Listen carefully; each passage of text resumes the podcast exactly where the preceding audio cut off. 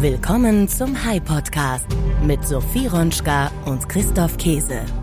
Hallo Sophie, guten Morgen. Wie geht es dir? Du trägst einen Schal heute. Hi Christoph. ja, mir geht's ganz gut. Ich bin ein bisschen erkältet und ein bisschen heiser, deswegen der Schal. Gar nicht so richtig, finde ich. Nee, es geht jetzt. Ich habe aber auch gerade ordentlich Hustenbonbons genommen, damit meine Stimme nicht ganz so weg ist für die Folge ähm, und habe ein bisschen weniger geredet heute als sonst. Dann hoffen wir, dass du heute durchhältst, Ja. denn es geht um ein ganz besonders spannendes Thema. Genau, du hast es gerade schon angesprochen, weil du über meinen Schal geredet hast. Mhm. Und zwar geht es heute um Mode. Sag mal, warum hast du eigentlich an, was du anhast? Also was hast du dir bei deinem Outfit heute gedacht? Die Hörer können es ja nicht sehen. Du trägst eine Jeans, du trägst weiße Sneaker und einen blauen Wollpullover. Ich mag diesen Wollpullover, er ist, ähm, muss ich sagen, mein Lieblingspullover von Drycorn. Sehr zu empfehlen. Ich trage ihn wirklich gerne. Die blaue Jeans habe ich an, weil sie bequem ist. Und die Sneaker habe ich auch an, weil sie bequem sind. Ich musste heute ausnahmsweise nicht verreisen, also ich fühle mich ganz wohl damit. Ist keine besonders bewusste Entscheidung heute Morgen gewesen. Eine Wohlfühlentscheidung. Okay, aber nutzt du Mode manchmal für deinen Alltag oder für die Arbeit? Also du trägst ja auch manchmal ein Hemd oder einen Anzug. Also wie koordinierst du Mode in deinem Alltag? Worauf möchtest du mit deiner Frage hinaus? Ja, ich möchte natürlich auf das Thema der heutigen Folge anspielen. Und zwar soll es eben um Mode gehen und Modeunternehmen und was Mode eigentlich macht. Ah ja, okay, dann weiß ich, worum es geht. Ich Ja. dachte, du würdest meinen Pullover nicht mögen, aber es geht tatsächlich Nein, um unseren nein. heutigen Gast. Aber da muss ich dich zurückfragen, für dich ist Mode wichtig, oder? Du interessierst, ich, ich mag, ich ziehe mich gerne gut an, aber ich kann nicht sagen, dass ich was von Mode verstehe. Ich kann noch nicht mal sagen, dass ich mich besonders für Mode interessiere. Das ist bei dir anders, oder? Ja, ich mag Mode sehr gerne. Ich mag, wie man mit Mode kommunizieren kann, was man mit Mode ausdrücken kann und was für verschiedene äh, Gefühlslagen Mode auch verleihen kann. Und Mode ist natürlich auch ein Geschäft in doppelter Hinsicht. Genau. Mode als Business, aber natürlich auch Mode als Ausdrucksform, wie du gerade gesagt hattest. Genau, häufig unterschätzt. Man sieht häufig nur den Fashion-Aspekt und gar nicht den unternehmerischen Aspekt dahinter. Und deswegen feiern wir heute eine Premiere. Der erste High-Podcast unter, wie vielen haben wir mittlerweile? 229 High-Podcasts. Genau. Der sich mit Mode beschäftigt. Jetzt endlich. Genau, Dir sei haben- Dank. Du hast das Thema mit eingebracht. Genau, und wir haben den perfekten Gast gefunden, wie ich finde. Deswegen starten wir jetzt ganz schnell in die Folge, um sie einmal vorzustellen. Der High Podcast mit Sophie Ronschka und Christoph Käse.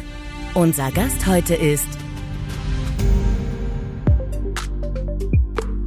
Wir sprechen diese Woche mit Marina Hörmannseder. Sie ist Gründerin der gleichnamigen Marke. Die Marke heißt Marina Hörmannseder. Diese Marke, dieses Women's Wear Label steht für die Arbeit dieser jungen französisch-österreichischen Designerin. Was praktiziert sie? Sie legt besonderen Wert auf Individualismus, auf feinste handwerkliche Raffinesse und ihre exzentrischen und dennoch eleganten Designs. Und sie sticht besonders heraus durch die schlanken Silhouetten und die subtilen Details wie zum Beispiel Lederriemen, glänzende Schnallen oder auch Raffungen und Nieten. Und mit ihr sprechen wir heute über den Aufbau eines Modeunternehmens, die Hürden und Tricks, die sie uns verraten kann und ihre Arbeit als Unternehmerin. Und außerdem, welche Rolle die sozialen Medien für sie spielen. Und du beobachtest sie schon seit vielen Jahren. Genau, ich habe sie häufig auf der Fashion Week verfolgen können, in den sozialen Medien. Sie ist häufig in Podcasts und TV-Shows zu Gast. Und natürlich tragen die absoluten Stars wie Katy Perry, Taylor Swift ihre Mode. Mhm. Und sie ist heute persönlich in unser Studio gekommen. Für dich ein Genau. besonderer Moment? Genau, ich habe sie das erste Mal in Person kennengelernt und ich muss sagen, sie war wirklich noch sympathischer, als ich es mir vorgestellt hatte. Mhm. Wie war das für dich, sie so von Angesicht zu Angesicht auf einem Meter Abstand zu sehen? Ja, wie gesagt, das war total besonders, weil ich sie sonst nur über die Medien verfolgt habe ähm, und ihre Mode bewundere. Und deswegen war es super schön, sie mal in Person kennenzulernen, mit ihr zu sprechen und zu sehen, wie nett und nahbar sie eigentlich ist. Und für mich war es tatsächlich. Ja, wie war es denn für dich? Ja, genau. Und für mich war es tatsächlich, ich glaube, eines der ersten Gespräche, dass ich überhaupt mit einer Modedesignerin. Eine Premiere für dich. Auch eine Premiere. Dann war es ja besonderer geführt als für mich für dich. Ja, ganz genau. Also, bevor wir das weiter vertiefen, wollen wir Genau. doch mal in die Folge reinhören, oder? Ja, gehen wir mal ins Interview.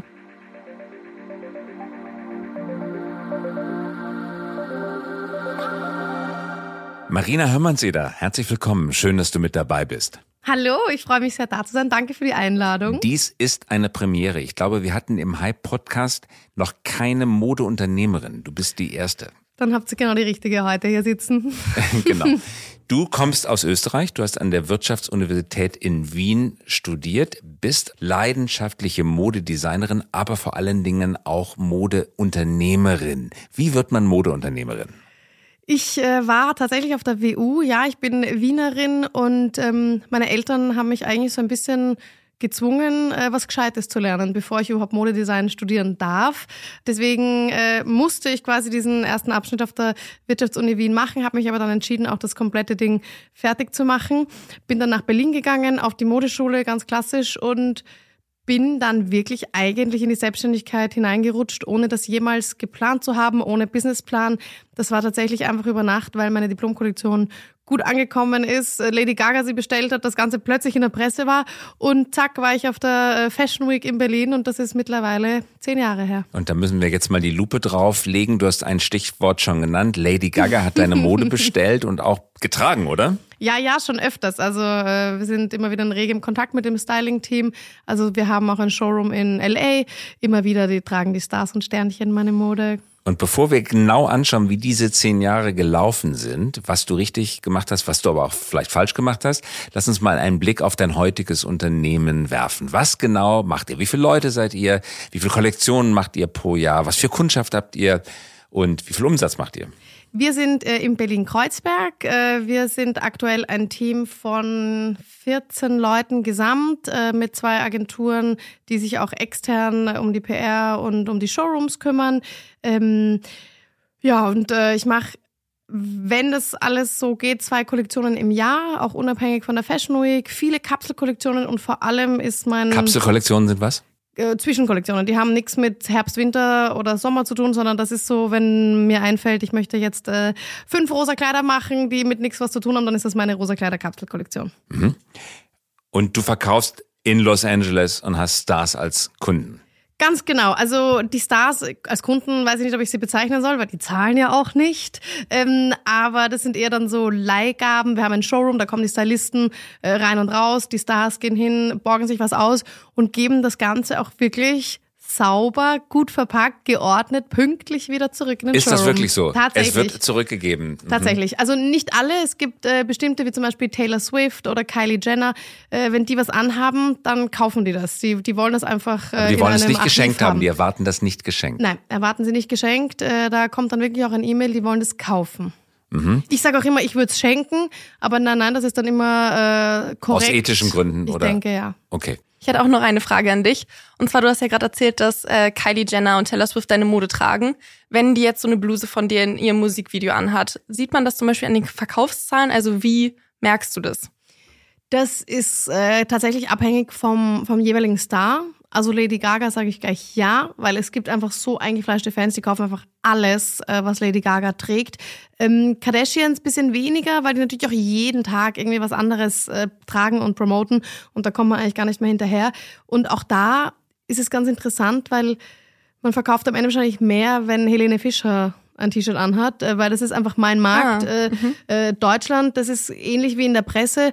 Es ist es ist wichtig und es ist wunderschön in der Vogue zu sein, aber wenn du ein Produkt in der Brigitte hast, da laufen die Telefone heiß, weil äh, die Brigitte-Leserin, möchte das dann haben, was da drin ist. Das passiert in der Vogue nicht.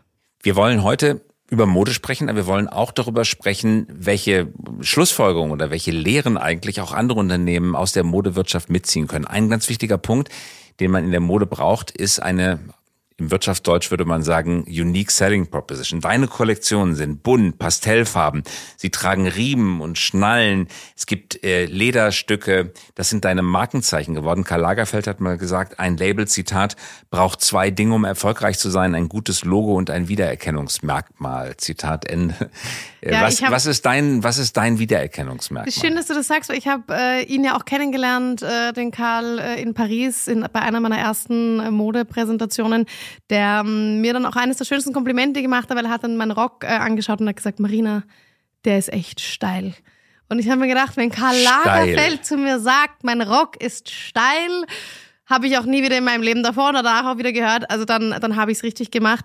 Ähm, und dieser unique äh, Selling Point, wie du sagst, das ist wirklich so diese Lederschnalle. Das, wofür ich wahrscheinlich am Anfang, wenn ich es in Österreich gemacht hätte, gar nicht so viel Erfolg gehabt hätte, weil das ist ein bisschen dieser Sadomaso-Aspekt, ähm, also wirklich dieses bisschen ins Fetisch gehende, ähm, obwohl ich es sofort in Farbe gemacht habe, ähm, ist dann jetzt das, womit ich eigentlich auch mein Geld verdiene, weil ich diese Schnalle mittlerweile als Lizenzgeschäft auf Make-up, auf Autos, auf Socken, auf, äh, also you name it. Es gibt kaum ein Produkt, wo wir eben noch nicht die Schnalle drauf geknallt haben, seien das äh, Sektflaschen, Obst, äh, äh, Geschichten, Sexkalender, Adventskalender, also wirklich, ähm, da, ist die, da ist die Liste lang.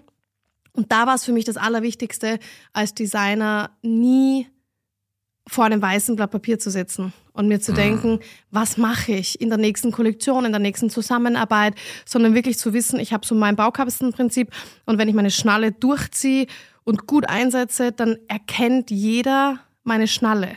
Jeder mhm. erkennt, ah, wenn auf diesem Schuh irgendwie Schnallen sind oder auf dem Pulli oder gedruckt oder geprintet, ganz egal, weiß man, das ist Marina Hörmannseder Teil. Und das ist ein bisschen zufällig entstanden. Äh, Wie ist es entstanden? Sag aus der Orthopädie.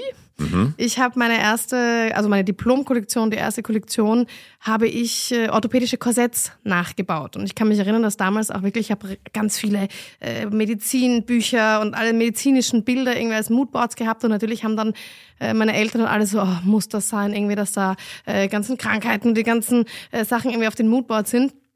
Und das ist aber genau das äh, geworden, dieses Korsett. Ich habe dieses orthopädische Korsett nachgebaut aus Leder und das ist eigentlich genau das gleiche, was ich heute noch mache bei mir im Atelier in Kreuzberg.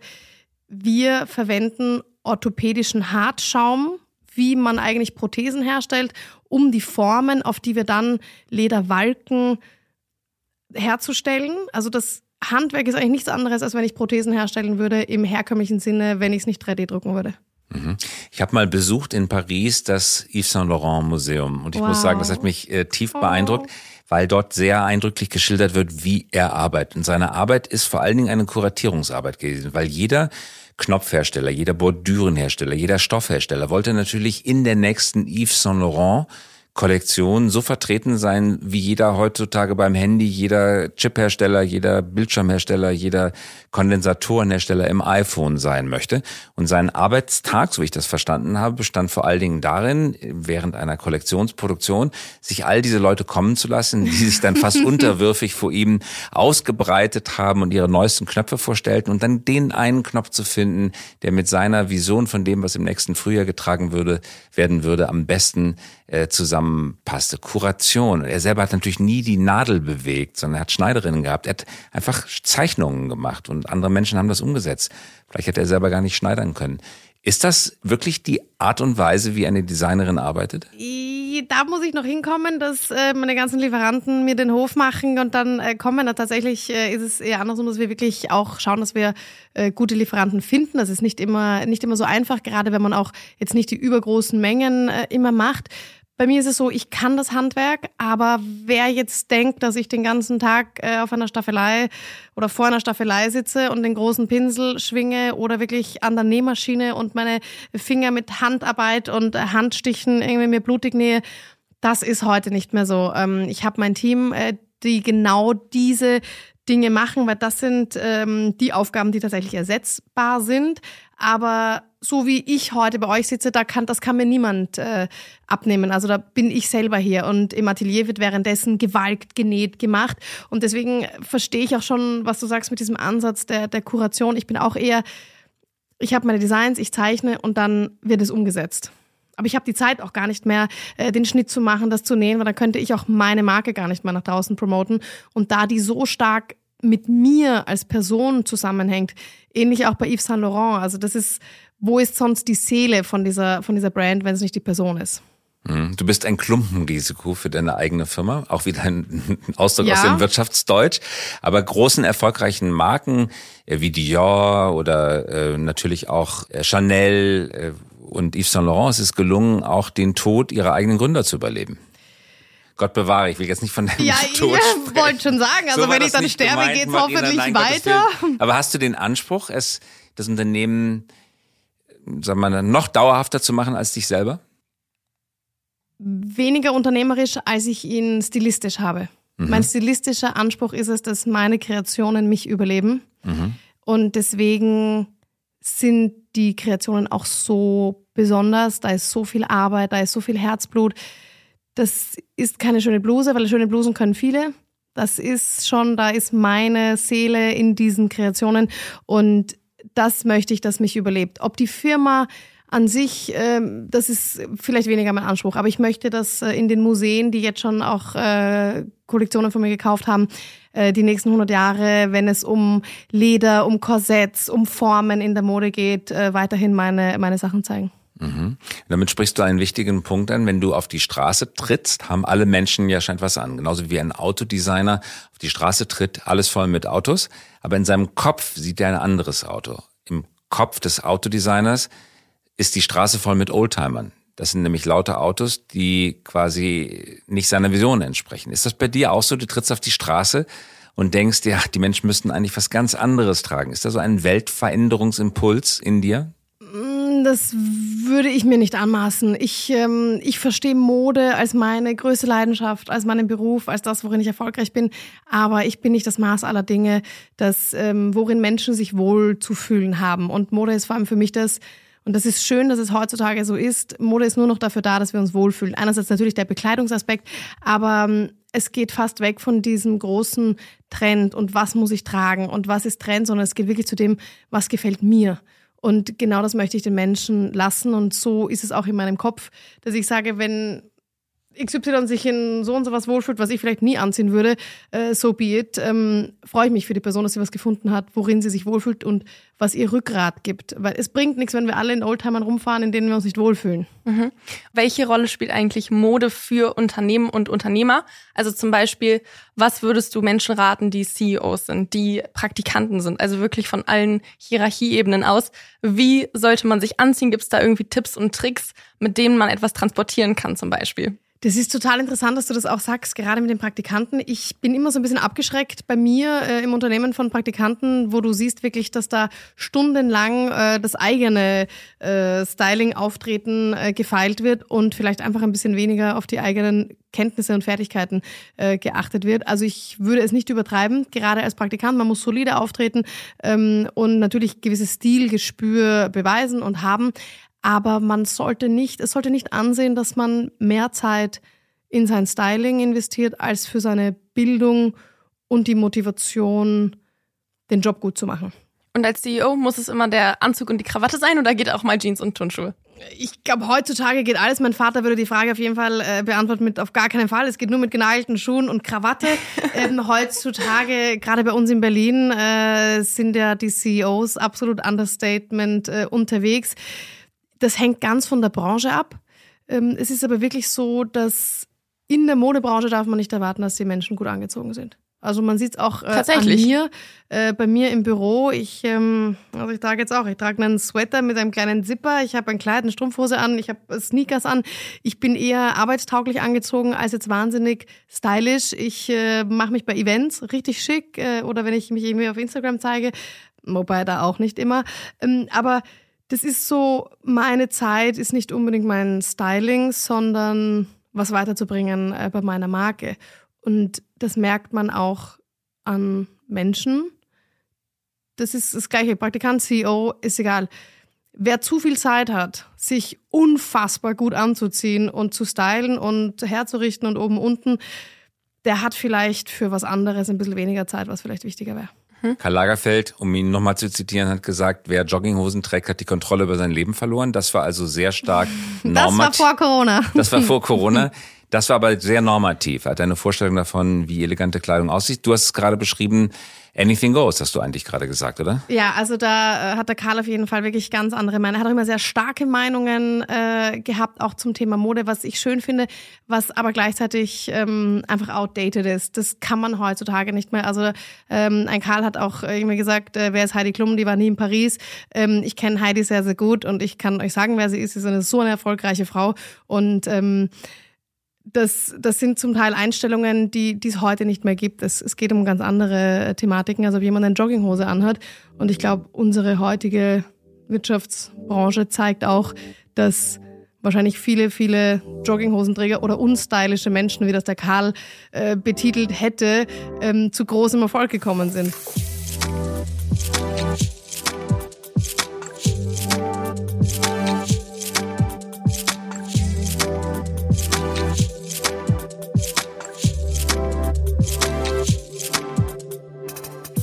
Woher nimmst du deine Inspiration? Also wer sind vielleicht deine Vorbilder? Inspiration überall. Ich bin jetzt nicht die klassische, die im Grunewald spazieren geht und dann irgendwie in der Spiegelung in dem See vom Ast etwas sieht äh, und daraus irgendeinen Print für den Stoff. Ich bin eher relativ platt. Ich, äh, ich mag gerne Kleidungsreferenzen. Ich schaue Bücher durch, ähm, äh, Stilepochen, seien es die 80er, die 90er oder auch noch früher. Das inspiriert mich. Mich inspirieren Objekte, wie das menschliche Gehirn, die Latzhose von Max und Moritz, ähm, so, solche Dinge, orthopädisches Korsett, das inspiriert mich. Weniger Stimmungen oder abstrakte Autoformen, die ich dann irgendwie in Drapagekleider umwandle. Mhm. Und Vorbilder? Hast du Vorbilder in der Mode? Vorbilder in der Mode. Gute Frage. Komisch, dass ich auf diese Frage keine Antwort ja. habe und nicht vorbereitet bin. Ich sollte solche Fragen beantworten können. Ich denke, ich bewundere jede Person, die in der Modebranche arbeitet und bleibt und äh, es aushält, weil es definitiv eine harte äh, Branche ist, äh, wo man viel arbeitet, wo man sehr belastbar sein muss.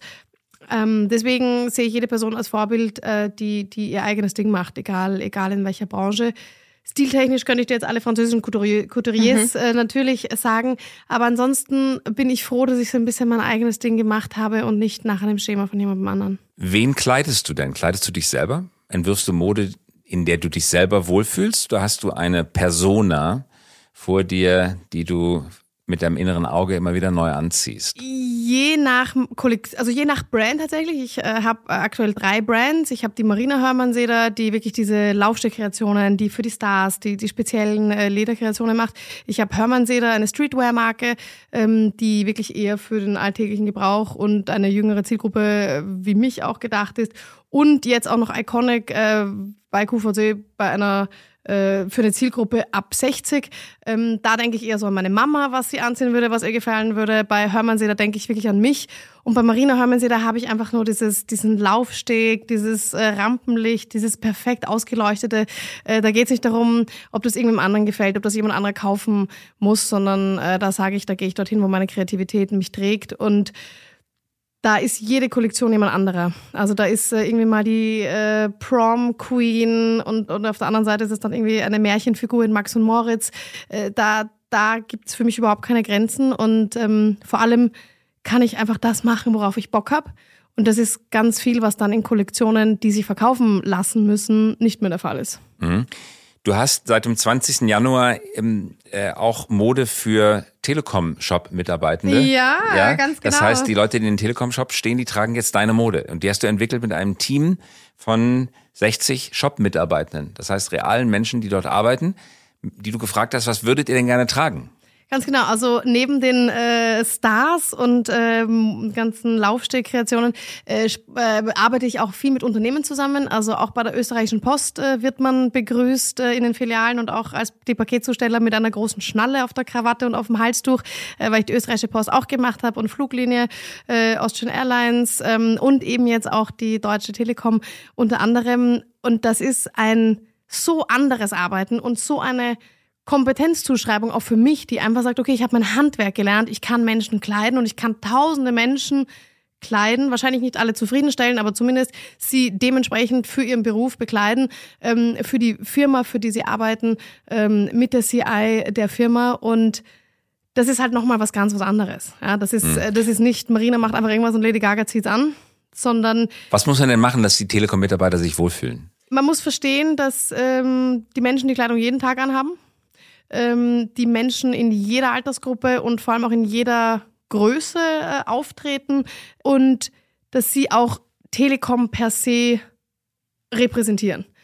Wohlfühlen ist so das Ding. Ja, natürlich gab es auch ähm, Feedbacks, auch gerade so von den Herren, die gesagt haben, so viel Magenta, also hm, die Farbe, das ist jetzt vielleicht so nicht meins, können wir vielleicht ein bisschen schwarz machen. Aber das ist ganz ähnlich, was ich auch Mitarbeitern der Post äh, gesagt habe. Wer die Farbe Gelb nicht mag, der wird vielleicht problematisch äh, im Berufsleben irgendwie haben, wenn er, wenn er bei der Post arbeitet. Oder wer die Farbe Magenta nicht will, ist vielleicht bei der Deutschen Telekom auch nicht ganz so gut aufgehoben, weil es wird der Tag kommen, wo man was Magentafarbenes anhat. Oder in einem sehr magentafarbenen Shop steht, wenn man für die Deutsche Telekom arbeitet. Da muss ich dann auch irgendwann als Designerin härter durchgreifen. Und da ist auf jeden Fall die, die, die Marke der Kunde. Mhm. Aber ich habe wirklich versucht, alles so mit einzubeziehen. Und es hat gut funktioniert. Also gerade äh, also Bequemlichkeit, ja. Hoodies. Hoodies lieben alle und das wollen nicht alle immer nur ein Hemd anziehen und ein Sakko, sondern einfach mal ein guter Hoodie und das ist schön in unserer heutigen Zeit. Unabhängig davon, was Karl Lagerfeld eben gesagt hat, jeder mag Sweat, jeder mag irgendwas Gemütliches und vor allem, wenn er den ganzen Tag im Shop steht damit, geht auch einfach mal ein guter Hoodie. Mhm. Zwei Themen würde ich noch gerne mit dir ansprechen. Mode als Geschäft und Social Media. Lass uns mit Mode als Geschäft äh, bitte anfangen. Wie funktioniert rein vom Geschäftsmodell her eine Modefirma? Wovon, woran verdient ihr Geld? An Lizenzgebühren, an Aufträgen, wie jetzt für die Telekom? Wie funktioniert das? Mein Prinzip ist sehr anders, als äh, es, glaube ich, viele vor mir gemacht haben, vor allem auch in, in Berlin, wo ich auch viel mit Freunden spreche, die in der Branche sind, die also weiterhin immer auf diesen Retail, immer Retail, ich will verkaufen, ich will in den Läden verkaufen. Ähm, das ist etwas, was ich äh, ab Jahr zwei komplett aufgehört habe, weil da geht es darum, man macht Kollektionen für den Handel, man fährt zu den Messen nach Paris, nach Italien, nach Düsseldorf, um Geschäfte davon zu überzeugen, die Mode bei sich reinzuhängen, damit dann wieder Endkunden die kaufen können. Natürlich zum Einkaufspreis, äh, der dann mal drei gerechnet wird, um dann den Preis für den, für den ähm, Endkunden zu haben. Das heißt, als Designer bleibt am Ende da sehr, sehr wenig, äh, vor allem wenn du nicht die Riesenmenge produzieren kannst oder, oder wirst. Ähm, das habe ich aufgehört, auch wenn das ein bisschen eine Image- und Prestige-Angelegenheit ist. Natürlich klingt es toll, man ist im KDW gelistet, man hängt äh, mit seiner Kollektion äh, bei Bräuninger oder Oberpollinger, aber gleichzeitig heißt es auch, dass man daran wahrscheinlich einfach nicht viel äh, verdient, sondern es eher mhm. eine Imagegeschichte ist. Deswegen habe ich mich da schnell auf diese Lizenz äh, konzentriert und Unternehmenskleidung, Kooperationen, Firmen arbeiten mit mir zusammen, um das Design ihres Produktes aufzuwerten, um eine fashion-affine Kundschaft anzuziehen. Und das funktioniert tatsächlich auch im Küchen Papierbereich, das äh, dann bei allen Supermärkten in Österreich Küchenpapier mit so Schnallenmuster von, von mir bedruckt war, weil der Kunde dann einfach auch zu genau diesem Küchenpapier eher greift als zum Weißen daneben. Für mich wiederum bedeutet das, dass meine Zielgruppe für zwei, drei Euro ein Stück Marina Hörmann-Sieder kaufen kann, was sie sonst vielleicht nur an einer Rihanna, JLo, Lady Gaga oder Kylie Jenner mhm. sehen. Und für mich ist das absolutes äh, Win-Win und eben auch die Unternehmenskleidung ähm, also tatsächlich Aufträge, Lizenz ist das, was bei mir funktioniert. Online-Shop habe ich, würde ich jetzt manchmal auch einfach als Visitenkarte nach draußen auch äh, betiteln. Online-Shop ist jetzt nicht irgendwie das, wo die riesengroße Logistik dahinter hängt und da irgendwie die Sachen aus dem Lager fliegen, sondern das ist viel mehr, wenn jemand etwas kaufen möchte im Online-Shop. Wir haben viele Atelier gefertigte Pieces. Ähm, das ist eher wirklich so eine Rechtfertigung. Ich bin Designer. Und kann man mit der Haute Couture Geld verdienen, mit dem Lady Gaga Kleid? Wenn man ein Haute Couture Label in Paris ist äh, und dann wirklich für Kunden Haute Couture macht, also wirklich ganz spezielle Anfertigungen für Kunden und dementsprechend eine eigene Linie hat, ja. Wenn man in Berlin. Was kostet ein Haute Couture Kleid? Bei mir oder in Paris? Nein, nein, in Paris. Zwischen 15.000 und 20.000 Euro. Mhm. Und in Berlin? Also bei mir auch. ähm, in Berlin äh, kannst du, also in Berlin würde ich sagen, so eine Spezialanfertigung bei einem Designer kriegst du, man sieht es im Hochzeitskleidbereich, wahrscheinlich so 5000 Euro, mhm. wenn es wirklich eine Spezialanfertigung ist.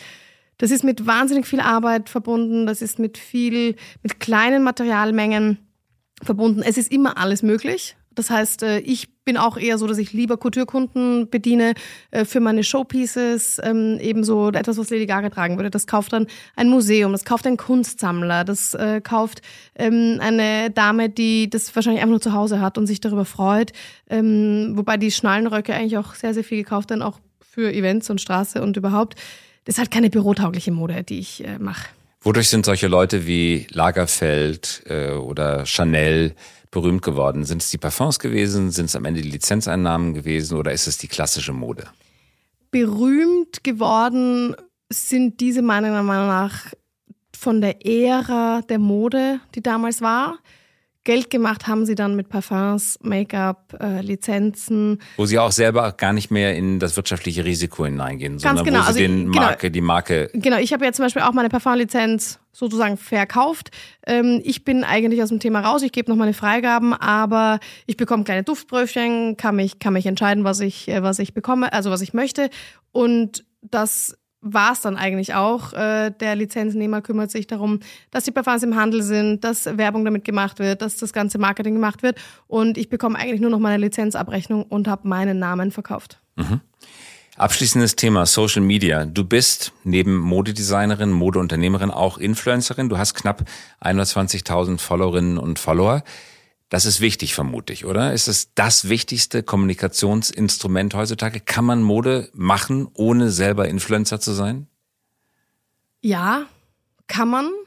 Man es ist nur heutzutage so, dass wir so ein bisschen auch ein Problem in der Branche haben, dass auf der andersrum gesagt die meisten Influencer jetzt Modedesigner sind. Das mhm. heißt, wo ist schon der echte Modedesigner? Wir, die das gelernt haben, die das Handwerk beherrschen und können, werden ein bisschen auch überrannt von Influencern, die eigentlich im Social Media Bereich zu Hause sind, dann aber von einer großen Firma ein Angebot bekommen, dass sie eine Modelinie machen und ohne selber zu designen. Ohne selber zu designen, das Ganze das aber natürlich im Katalog, Katalog auszusuchen. Ähm, und wenn sie selber designen, sind die Produkte aber auch sehr basic. Also da siehst du ein Hoodie mit Logo, da siehst du ein T-Shirt, da siehst du. Also Merch ist das eigentlich. Das ist Merch. Das ist Merch. Und das ist natürlich so problematisch, wo ich sage, nicht, dass ich deshalb äh, Social Media betreibe, aber es geht irgendwie das eine nicht mehr so wirklich oder das andere. Aber Gute Mode hat nichts mit Social Media zu tun. Es hilft allerdings, die Brand aufzubauen und die Mode zu verkaufen. Ja, du sagst das eigene Ding machen. Wenn ich jetzt anfangen wollen würde in der Modebranche, wo fange ich an? Also das ist ja so ein breites Feld. Was würdest du mir jetzt raten? Was wäre dein Tipp? Mein allergrößter Tipp wäre, es einfach mal zu machen und zu starten, unabhängig der Ressourcen, die man vielleicht hat. Brauche ich ein Studium unbedingt? Ein Modestudium? Ist das eine Voraussetzung? Karl Lagerfeld hat kein Modestudium. Ah, gut. Okay. Also ich, äh, nein, ich denke nicht. Ich denke, man braucht einfach nur die gute Idee. Man braucht äh, die, das Alleinstellungsmerkmal.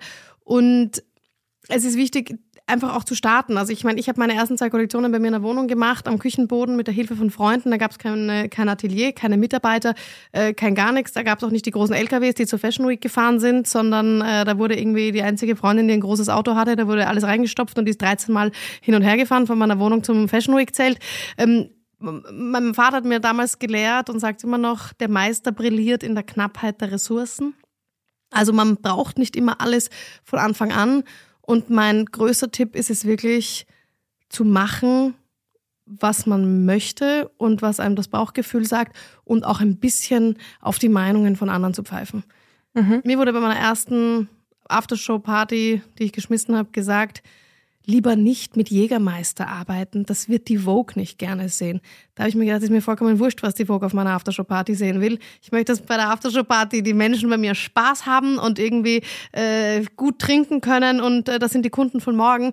Und das habe ich auch bewiesen, dass ähm, wenn man jetzt nicht immer nur drüber nachdenkt, wer was wovon hält, von dem Schritt, den man geht, ähm, das auch gut kann. Man muss einfach nur gut genug sein, dass die, die das vielleicht nicht gut hätten gefunden, auch nicht an dir vorbeikommen. Wäre es möglich, eine Mystery-Brand aufzubauen, überhaupt gar nicht bei Social Media zu sein und eigentlich ohne Werbung zu machen, ein Mysterium aufzubauen, das Geheimnisvolle hervorzukehren, überhaupt gar nicht drüber zu reden, den Charakter einer Geheimloge anzunehmen und jeder will das Kleid haben, gerade weil es aus einer Geheimloge kommt. Geht das noch? Wenn man das Ganze heutzutage mit Hip-Hoppern oder so aus der Rap-Szene, aus der TV-Szene Amerika macht, denke ich ja. Mhm. Warum ich das sage, weil das eine ganz andere Dynamik bekommen hat in den letzten Jahren. Ähm, gerade so Kollektionen von Rappern, die dann streng limitiert, keiner weiß, äh, wann die kommen. Dann kommt plötzlich ein Drop, das Ganze ist eine Minute später ausverkauft. Ob es weiß oder nicht, äh, heißt, sagt jemand anderer. Aber da wird, da wird die eigene Brand, da werden Sachen noch so anders gehypt, als zum Beispiel bei uns in Berlin. Berlin ist immer Minimalismus und man darf bloß nicht irgendwie laut schreien und Marktschreier sein. Das ist sowas, das bin ich wiederum da bin ich ganz anders. Ich äh, promote meine Marke gerne und ich bin gerne Marktschreierin, weil das hat mir nur Gutes gebracht. So denke ich, könnte man noch so eine Mystery Brand auf jeden Fall machen. Aber da mit Guerilla-Marketing und richtig, richtig groß aufgefahren mit Weltstars. Du lebst in Berlin, bist Österreichin. Aller, allerletzte Frage. Berlin, Deutschland als Modestandort. Gut, schlecht, besser als Wien, schlechter als Wien und wie weit von Paris, London, New York entfernt?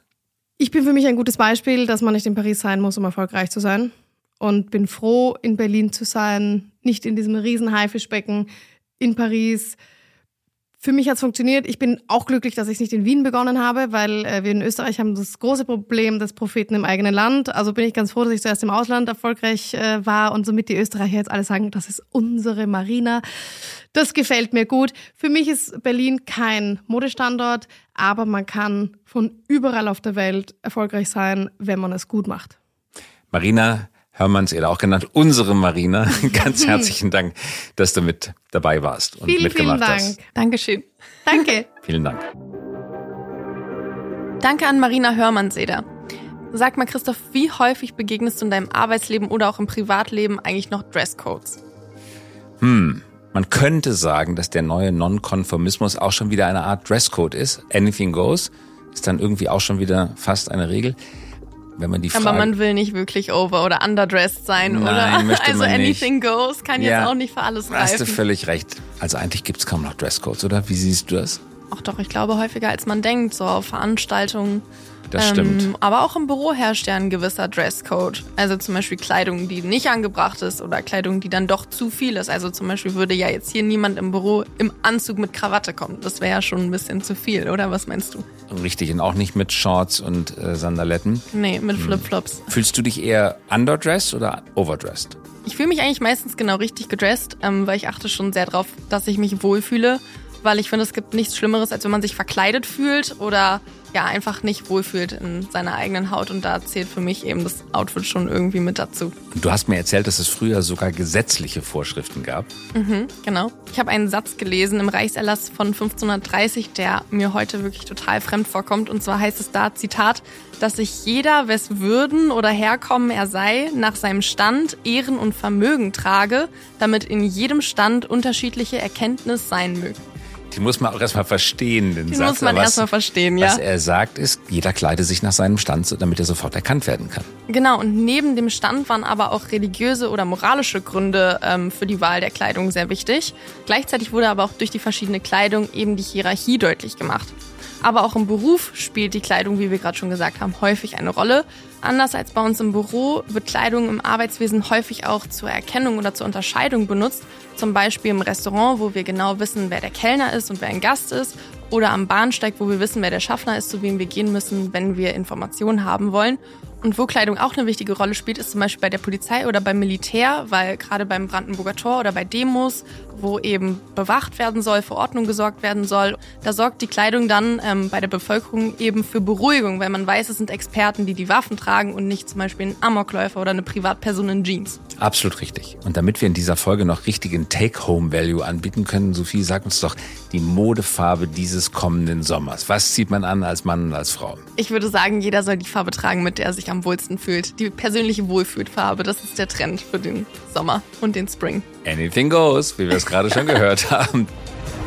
Und was schreibt ihr euch diese Woche auf den Merkzettel? Wir haben heute also gehört, wenn man sein eigenes Unternehmen gründen möchte, sei es in der Mode oder im anderen Bereich, dann ist es sehr wichtig, dass man mit Leidenschaft und wirklich vollem Herzblut dabei ist. Und es ist wichtig, einfach anzufangen. Auch wenn man vielleicht gar nicht weiß, wo, anfangen und machen. Dafür sollte man natürlich seinen eigenen Stil finden, das kann sich auf dem Weg dann eben weiter ausfallen und den Ort, an dem man sein möchte. Und das muss nicht immer, wie wir von Marina gehört haben, der Place to be sein. Und wir haben gehört, manchmal ist weniger mehr, gerade im Business-Kontext. Man sollte mit seinem modischen Auftreten auf keinen Fall verschleiern, was für Fertigkeiten und Fähigkeiten man hat. Also man sollte dafür sorgen, dass quasi die inneren Werte immer über den äußeren liegen. Und was mich an dieser Folge beeindruckt hat, besonders, ist, wie wichtig der Wiedererkennungswert ist und wie simpel man ihn am Ende gestalten kann. Die Schnalle. Marina wird assoziiert mit der Schnalle. Wenn man so etwas für sich gefunden hat, das Key Visual, den Hauptwiedererkennungswert, dann hat man ein riesiges Stück Marke geschaffen. Und das war's auch schon wieder mit dem Hype-Podcast für diese Woche. Und in der nächsten Folge haben wir ein ganz spannendes Thema, denn wir waren zusammen in Zürich bei World Minds. Genau richtig. Wir waren auf dem Annual Symposium von World Minds und World Minds Scenarios. Unglaublich interessante, inspirierende Rednerinnen und Redner. Wir sind wirklich enthusiasmiert und aufgeladen mit neuen Ideen zurückgekommen und einen ganz, ganz besonders spannenden Gast, den haben wir für unseren Podcast interviewt. Genau, und da muss ich dich jetzt schon bremsen, denn wir verraten noch nicht wen. Dafür muss man die nächste Folge hören. Das Thema ist wirklich sehr, sehr spannend und er ist einer der führenden Wissenschaftler, richtig? Absolut richtig. Und damit freuen wir uns besonders auf die nächste Folge und sagen Tschüss und schöne Woche. Und ich freue mich auch ganz besonders. Ein wirklich richtig, richtig spannendes Gespräch. Bis Genau. zur kommenden Woche. Bis dann. Tschüss. Bis dann. Tschüss. Das war der High Podcast für diese Woche.